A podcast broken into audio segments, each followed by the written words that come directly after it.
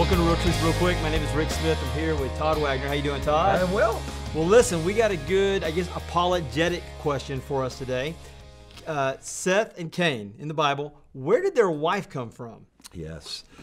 Well, uh, the reason people ask this is they go, surely they're not a bunch of folks live in the backwoods that slept with their sister, are they?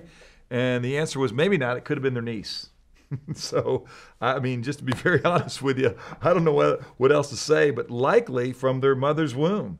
Um, I think if you want to get all high tone about it, you could say in Proverbs 19:14 it says, "A prudent wife is a gift from the Lord." So uh, it was a gift from God. But where did that gift come from? All right, there were no other families on the earth. We believe it, that God created Adam and Eve, and uh, Adam and Eve were fruitful and multiplied. We know from uh, Genesis 5, chapter 5, verse 4, it says, after the birth of Seth, it says that they had, Adam and Eve had many other children. They lived for hundreds of years, 800 plus years. And so there was lots of kids that were there.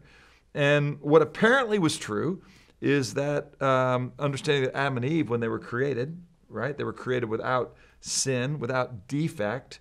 There wasn't any curse on the world. And so there wasn't recessive genes.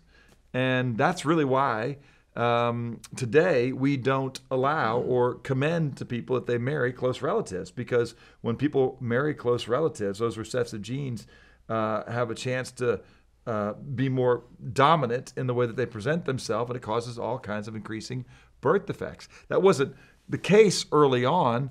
Uh, it's not till Leviticus chapter 18, I think, where God forbids people to intermarry close relatives. And so at some point, God said, We're not going to do this any longer because there was enough people on the face of the earth. Early on, there was no such restriction.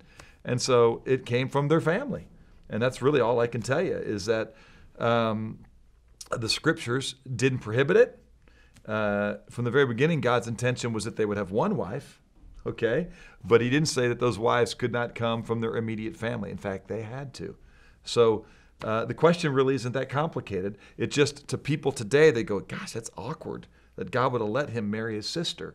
And, um, and I would say that early on, God didn't forbid that. By the way, we don't know um, how old you know, Cain was when he murdered Abel, except it seems to imply that there were adults that were working. Cain was working in the field, Abel was tending um, the flocks.